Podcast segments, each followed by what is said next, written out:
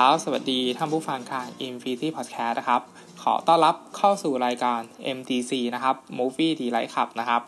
เป็น episode ที่ 49 นะครับ อยู่กับฟอร์มอีกเช่นเดิม เป็นประจำทุกวันอังคารนะครับ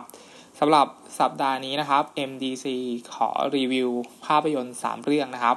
ภาพยนตร์เรื่องแรกคือภาพยนตร์แอนิเมชันที่เรียกได้ว่าทุกๆคน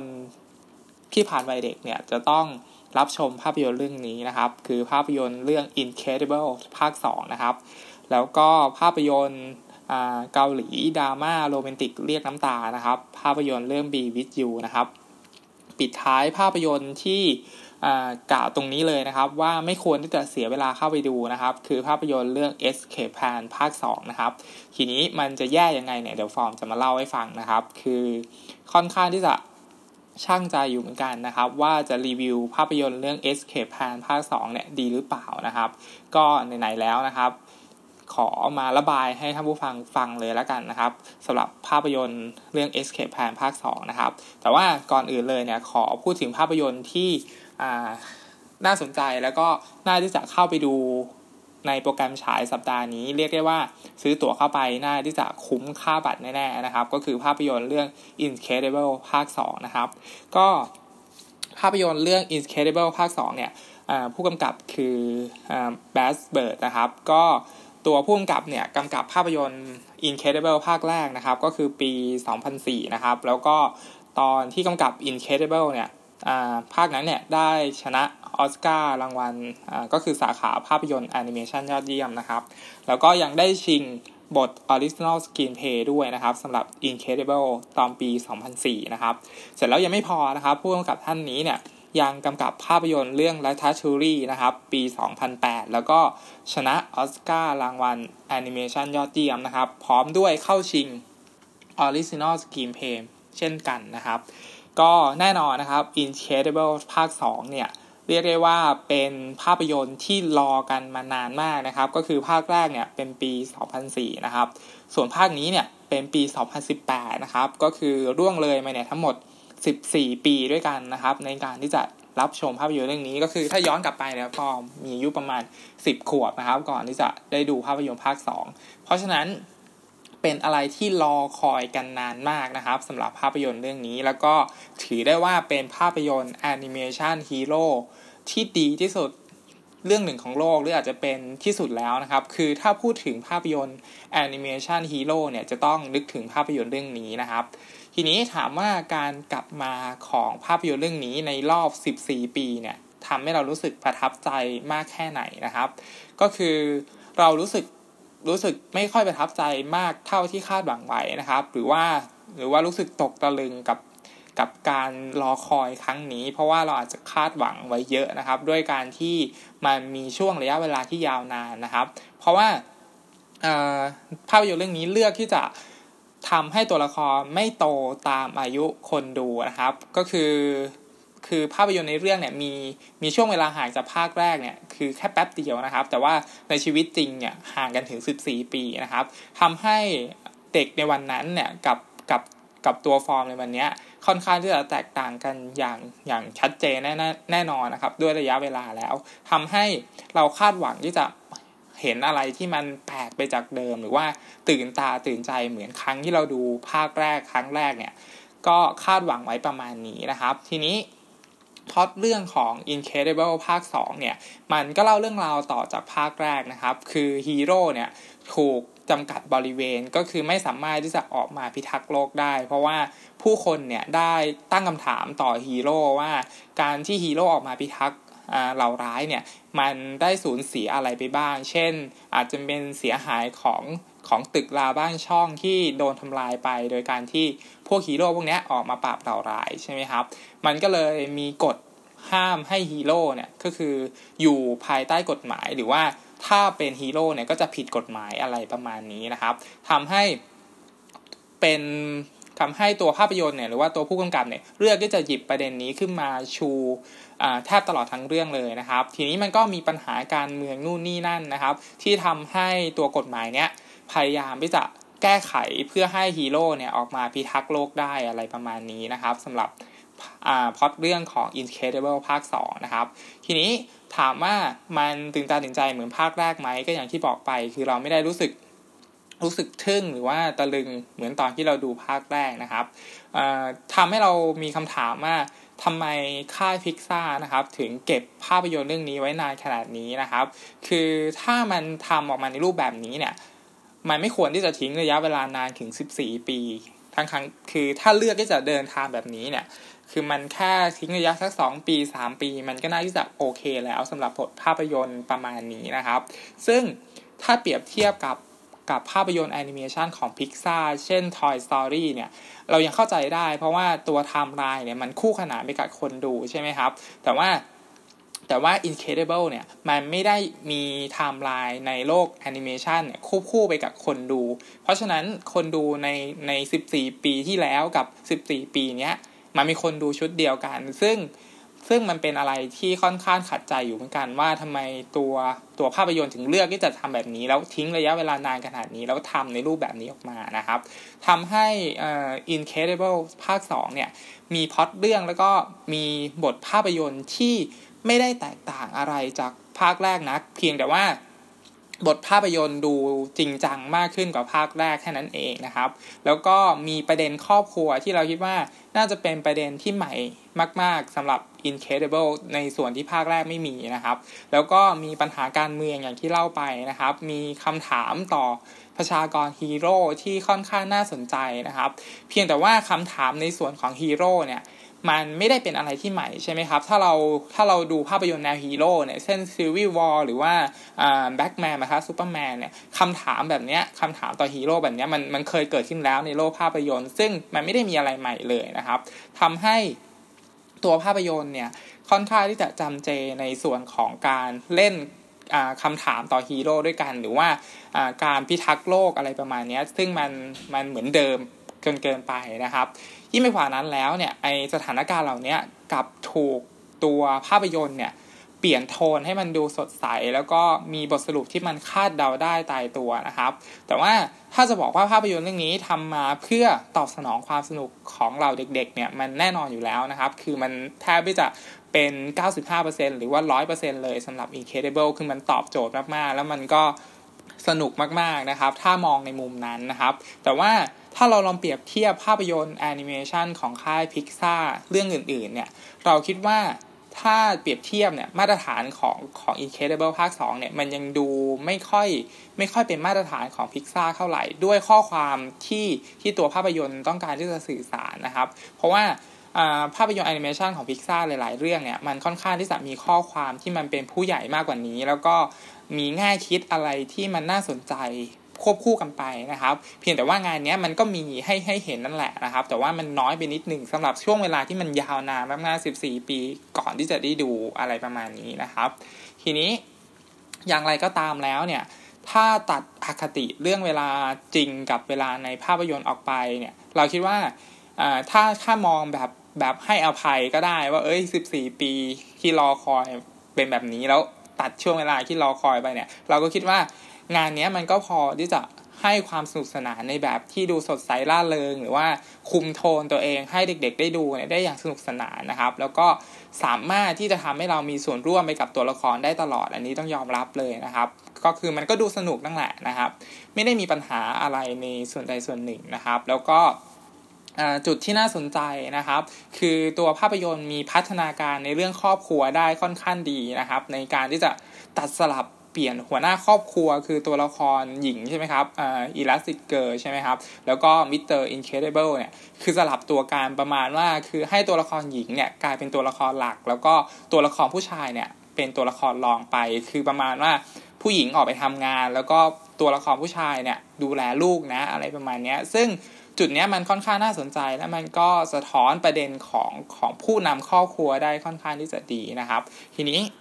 มันก็เลยสะท้อนว่าการเลี้ยงดูลูกๆเนี่ยของผู้หญิงเนี่ยมันไม่ใช่เรื่องง่ายเลยนะครับ แล้วก็เป็นงานที่หนักพอๆกับการทำงานนอกบ้านหรือว่าอาจจะมากกว่านั้นด้วยซ้ำนะครับ แน่นอนว่าตัวหนังเองเนี่ยสะท้อนมุมมองที่มีต่อคนเป็นพ่อเป็นแม่เนี่ยได้น่าสนใจนะครับ แล้วก็ย่อยง่ายด้วยบริบท การเล่าเรื่องแบบตรงไปตรงมา แล้วก็ทีนี้ส่วนฝั่งตัวร้ายเนี่ยไม่มีอะไรซับซ้อนนะครับ สามารถที่จะคาดเดาได้ง่าย ๆ แล้วก็ดูไม่น่าจะเป็นจุดขายของภาคนี้เท่าไหร่นะครับ งานภาพแน่นอนทำได้ดีนะครับสากแอคชั่นโอเคสนุกสนานนะครับ แล้วก็มีมีบริบทที่โอเคมากๆสำหรับภาพยนตร์เรื่องนี้ด้วย ด้วยความยาวเนี่ยมันไม่ได้เบื่อนะครับ คือเราสามารถที่จะดูได้เรื่อยๆนะครับ ดังนั้นแล้วนะครับ Incredible ภาค 2 เนี่ย คงจะเป็นภาพยนตร์ครอบครัวฮีโร่นะครับ ที่ดูได้สนุกสนานตามสไตล์เด็กๆวัยรุ่นนะครับ แม้ว่าตัวงานจะไม่ได้ดูสดใหม่เท่าภาคแรกนะครับ แต่ยังแต่มันก็ยังมีช่วงเวลาที่พายเราร่วมสนุกสนาน หรือว่าร่วมลุ้นเอาใจช่วยตัวละครไปได้เป็นระยะระยะนะครับ พร้อมทั้งนี้ก็มีช่วงเวลาที่เรียกเสียงหัวเราะได้หลาย ๆ ฉากเลยนะครับ ทีนี้มาพูดถึงตัวละครที่เราคิดว่าน่าที่จะขโมยซีนทุกครั้งที่ออกมาแน่ๆก็คือตัวแจ็คแจ็คใช่ไหมคะไอเด็กทารกตัวแสบตัวนี้นะครับ ซึ่งเป็นตัวละครที่ที่ออกมาในรูปแบบที่ที่ดีมากๆเลยนะครับ คือคือมันสามารถที่จะทำให้ คือถ้าเราพูดง่ายๆคือถ้ามันทำไม่ดีเนี่ยตัวละครตัวนี้จะค่อนข้างเป็นตัวละครที่น่าลำคาญมากๆนะครับ แต่ว่าตัวภาพยนตร์เนี่ยทำได้ ได้ดีมากๆ ตนที่ไม่รู้สึกลำคาญเลย แล้วก็กลายเป็นความน่ารักน่าชัง และกลายเป็นเสน่ห์ของภาคนี้ไปเลยนะครับสำหรับตัวละครตัวทารกแจ็คแจ็คเนี่ยครับถือเป็นตัวที่สร้างสรรค์แล้วก็ใช้งานได้อย่างคุ้มค่ามากๆนะครับ ท้ายสุดแล้วนะครับภาพยนตร์เรื่องนี้ก็คงจะไม่ได้สดใหม่นะครับ ด้วยรูปแบบภาพยนตร์แนวฮีโร่นะครับ แต่เป็นเพียงการเสนอมุมมองครอบครัวหนึ่งที่ดูใหม่อยู่พอสมควรนะครับ อย่างไรก็ตามแล้วเนี่ยเราก็รู้สึกเสียดายนะครับ ที่ตัวภาพยนตร์มันไปไม่สุดด้วยด้วยข้อจำกัดของภาพยนตร์แนวฮีโร่นะครับ ก็หวังว่า ภาคต่อไปถ้ามีนะครับไม่อยากให้ทิ้งระยะเวลานานขนาดนี้อาจจะสองปีสามปี แล้วก็อาจจะโฟกัสไปที่ตัวลูกๆบ้างนะครับ ทั้งแบบตัวผู้หญิงหรือว่าตัวเด็กผู้ชายในในวัยที่โตแล้วมากกว่านี้มากกว่าที่เป็นอยู่อะไรประมาณนี้นะครับสำหรับภาพยนตร์เรื่อง Incredible 2 นะครับสำหรับเรื่องที่2นะครับที่จะรีวิวคือภาพยนตร์เรื่อง Be With You นะครับ เป็นภาพยนตร์เกาหลีนะครับ แสดงนำโดยโซจีซอฟกับซงเยจินนะครับ ก็ตัวพระเอกเนี่ยเราไม่ได้ติดตามนะครับ ติดตามแต่ซงเยจินนะครับ นางเอกของเรานี่เองนะครับ เพราะว่าเราชื่นชอบมันตั้งแต่ตอนดูภาพยนตร์เรื่อง The Classic นะครับ กับ a p r i l Snow นะครับ แล้วเพิ่งมีโอกาสได้ดูซีรีส์ทาง Netflix นะครับ ก็คือ Something in Rain นะครับ ยิ่งทำให้ชอบส่งเยจินเข้าไปใหญ่เลยนะครับทำให้ไม่พลาดแน่นอนในการที่จะเข้าไปดูส่งเยจินในจอยักษ์ขนาดนี้นะครับ ทีนี้ถามว่าภาพยนตร์เรื่อง Be With You นะครับ เป็นภาพยนตร์ดราม่าโรแมนติก มาก ๆเลยนะครับ เป็นเวอร์ชั่นเกาหลีนะครับ เพราะว่าตัวภาพยนตร์เนี่ยรีเมคมาจากเวอร์ชันญี่ปุ่นปี 2004 นะครับ ก็ตัวฟอร์มเนี่ยได้ดูเวอร์ชันญี่ปุ่นนะครับ ตอนที่เป็น DVD เมื่อนานมาแล้วนะครับ แล้วก็ตอนนั้นที่ดูเนี่ยคือร้องไห้แล้วก็เศร้าไปเป็นอาทิตย์เลยนะครับ เลยตัดสินใจว่าจะไม่หยิบ DVD เรื่องนี้มาดูอีกแล้วนะครับ เพราะว่ามันเศร้ามากๆนะครับ แต่ในเมื่อมันมาเป็น วอร์ชันนี้นะครับ ก็อดไม่ได้ที่จะเข้าไปดูนะครับทั้งๆทที่เรารู้อยู่แล้วว่า ยังไงก็ต้องร้องไห้แน่ ๆ ไม่ว่าอ่ามันจะเป็นเวอร์ชั่นไหน หรือว่าใครมันจะทำอะไร จะทำเป็นแบบไหนก็ตามยังไงก็ร้องไห้กับพอดเรื่องแบบนี้นะครับ ซึ่งแน่นอนครับร้องไห้ตั้งแต่คือมันเป็นความรู้สึกตั้งแต่หนังเปิดเรื่องขึ้นมา เราก็เราก็ร้องไห้แล้วอะเราก็น้ำตาซึมแล้วอะคือตลกมากเลย คือ คือเราเหมือนเรารู้ทุกอย่างแล้วว่ามันจะเป็นอะไรใช่ไหมครับ เราก็รู้สึกได้เสียใจกับกับปีวิทย์อยู่มาก ๆนะครับ คือ คือดูคือเวอร์ชันนี้เข้าไปดูอะแต่เราว่าเราเราก็ยังร้องไห้อยู่นะครับพูดยังไงดีอะคือคือถ้าหนังแค่ไม่ต้องทำอะไร เราก็ร้องไห้กับเรื่องนี้แล้วอะไรประมาณนี้ครับทีนี้ถามว่าเวอร์ชันเกาหลีเนี่ยมันก๊อปปี้ทั้งหมดของเวอร์ชันญี่ปุ่นหรือเปล่า ก็ต้องบอกว่ามันไม่ได้ก๊อปปี้ทั้งหมดเลยนะครับ คือ มันอาศัยแค่เพียงพล็อตเรื่องที่มันเหมือนกันแค่นั้นเองนะครับ แล้วก็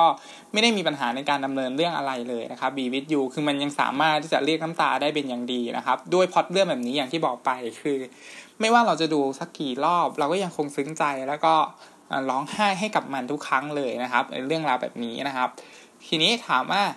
อะไรที่มันพิเศษนะครับสำหรับ Be With You เราคิดว่าด้วยความสัมพันธ์ของตัวละครเนี่ยมันค่อนข้างที่จะพิเศษมากๆในการที่คนตายไปแล้ว แล้วกลับมาหาคนเป็นอีกครั้งช่วงฤดูฝนเนี่ยคงมันโคตรโรแมนติกเลยอะไรประมาณเนี้ยแล้วก็อย่างที่บอกไปคือเรารู้บทสรุปของหนังอยู่แล้ว เพราะว่าตัวภาพยนตร์เนี่ยมันบอกตั้งแต่ต้นเรื่องอยู่แล้วว่า เรื่องราวเนี่ยมันจะเกิดอะไรขึ้นแล้วมันจะเป็นยังไงต่อไปนะครับ แต่ทั้งทั้งที่เรารู้บทสรุปของหนังอยู่แล้วเนี่ยเราก็ยังร้องไห้ให้มันอยู่เหมือนเดิมนะครับ เพราะว่า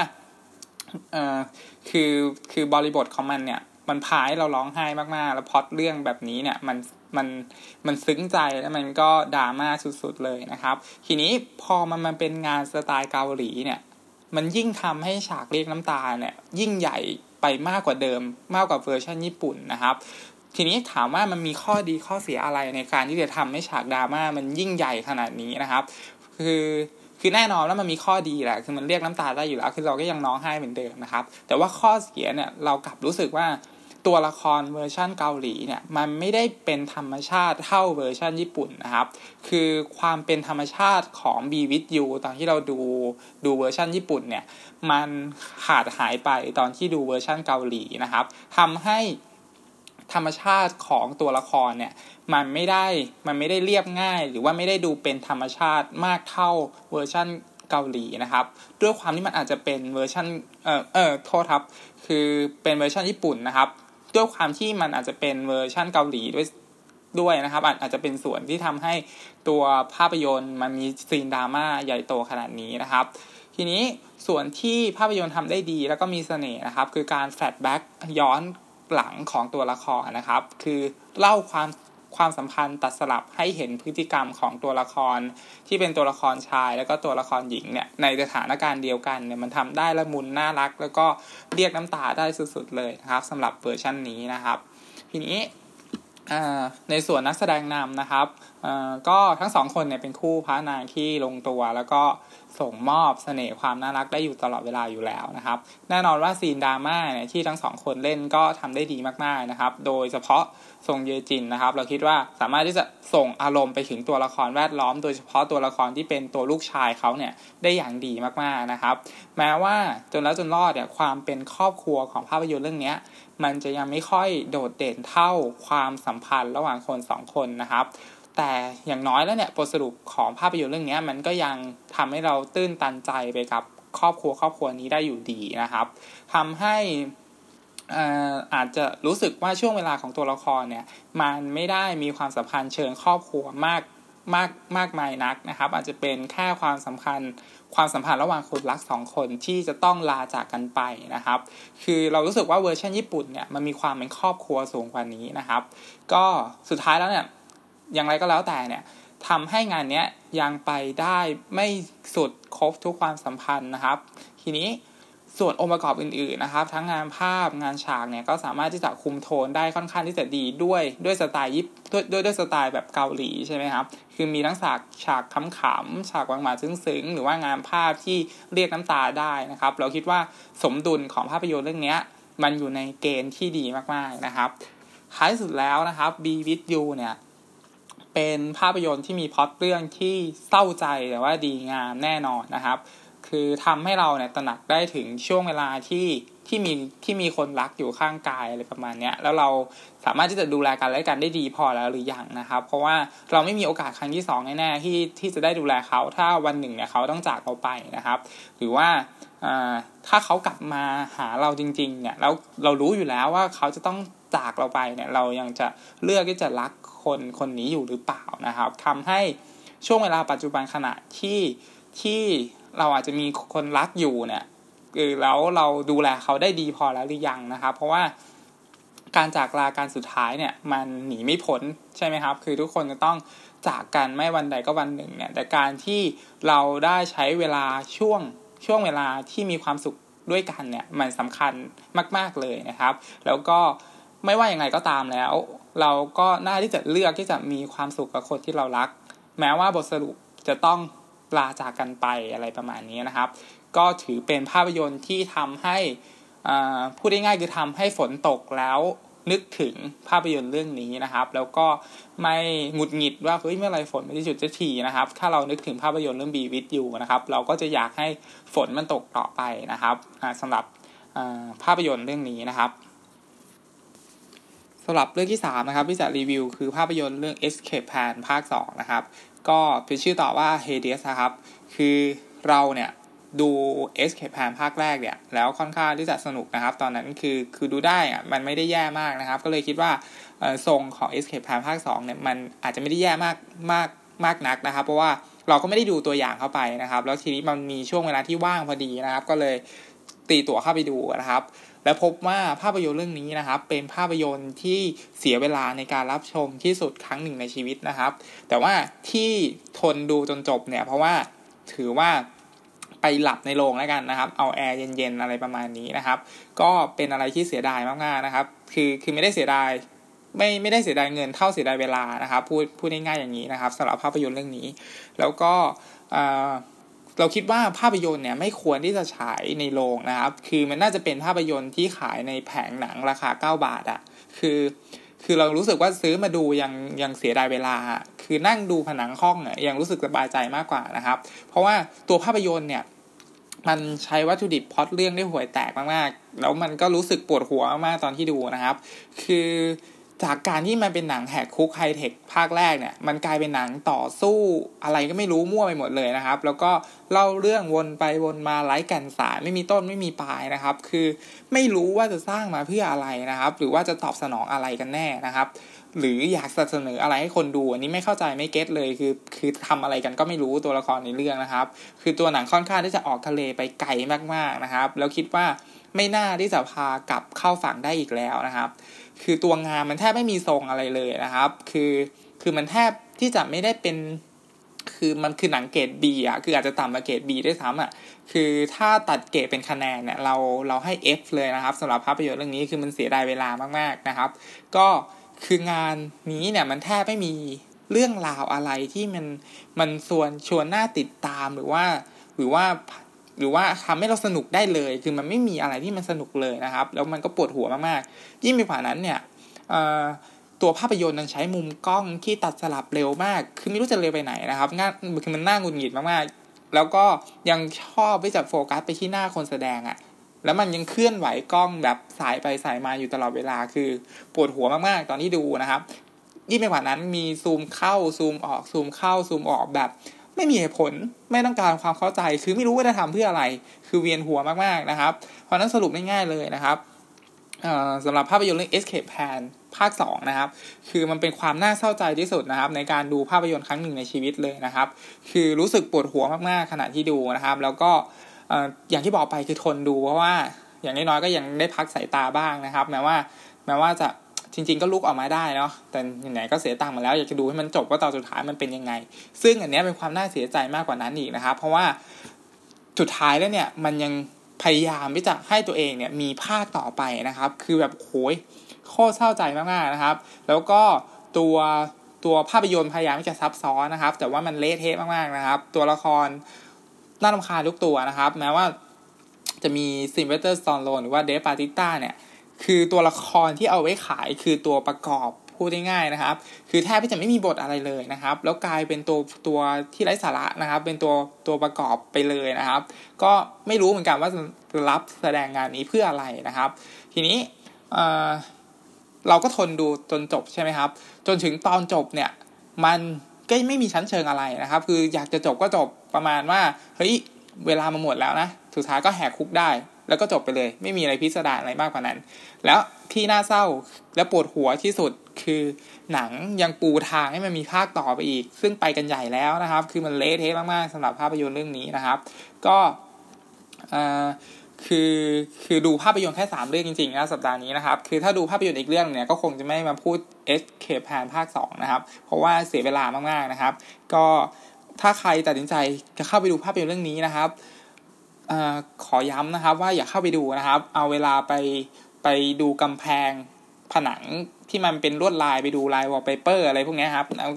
คิดว่าน่าจะมีความสุขมากกว่าดูภาพยนตร์เรื่องนี้นะครับ ก็สำหรับสัปดาห์นี้นะครับ รีวิว 3 เรื่องนะครับ เรื่องแรก รื่องแรกคือ Incredible 2 นะครับ แล้วก็เรื่องที่ 2 คือภาพยนตร์เรื่อง Be With You นะครับ ปิดท้ายด้วยภาพยนตร์ที่ไม่ควรที่จะเข้าไปดูที่สุดในโปรแกรมฉายนี้นะครับ คือภาพยนตร์เรื่อง Escape Plan ภาค 2 นะครับ หรือถ้าใครไม่เชื่อนะครับว่าเฮ้ยฟอร์มไม่เชื่อฟอร์มหรอกอยากเข้าไปดูนะครับ อันนี้ตามสะดวกเลยนะครับ แล้วก็อย่าหาว่าฟอร์มไม่เตือนนะละกันนะครับสำหรับ Escape Plan ภาค 2 นะครับ ก็สำหรับ MDC นะครับ episode ที่ 49 นะครับ ขอจบไปเพียงเท่านี้นะครับ ขอให้รับชมภาพยนตร์อย่างมีความสุขนะครับสำหรับสัปดาห์หน้านะครับ จะเป็นเรื่องราวเรื่องไหนนะครับ ที่จะมารีวิวให้ฟังนะครับ ก็รอติดตามได้ทาง Infinity Podcast นะครับสำหรับวันนี้นะครับ ผมฟอร์มนะครับ ขอจบรายการไว้เพียงเท่านี้นะครับ สวัสดีครับ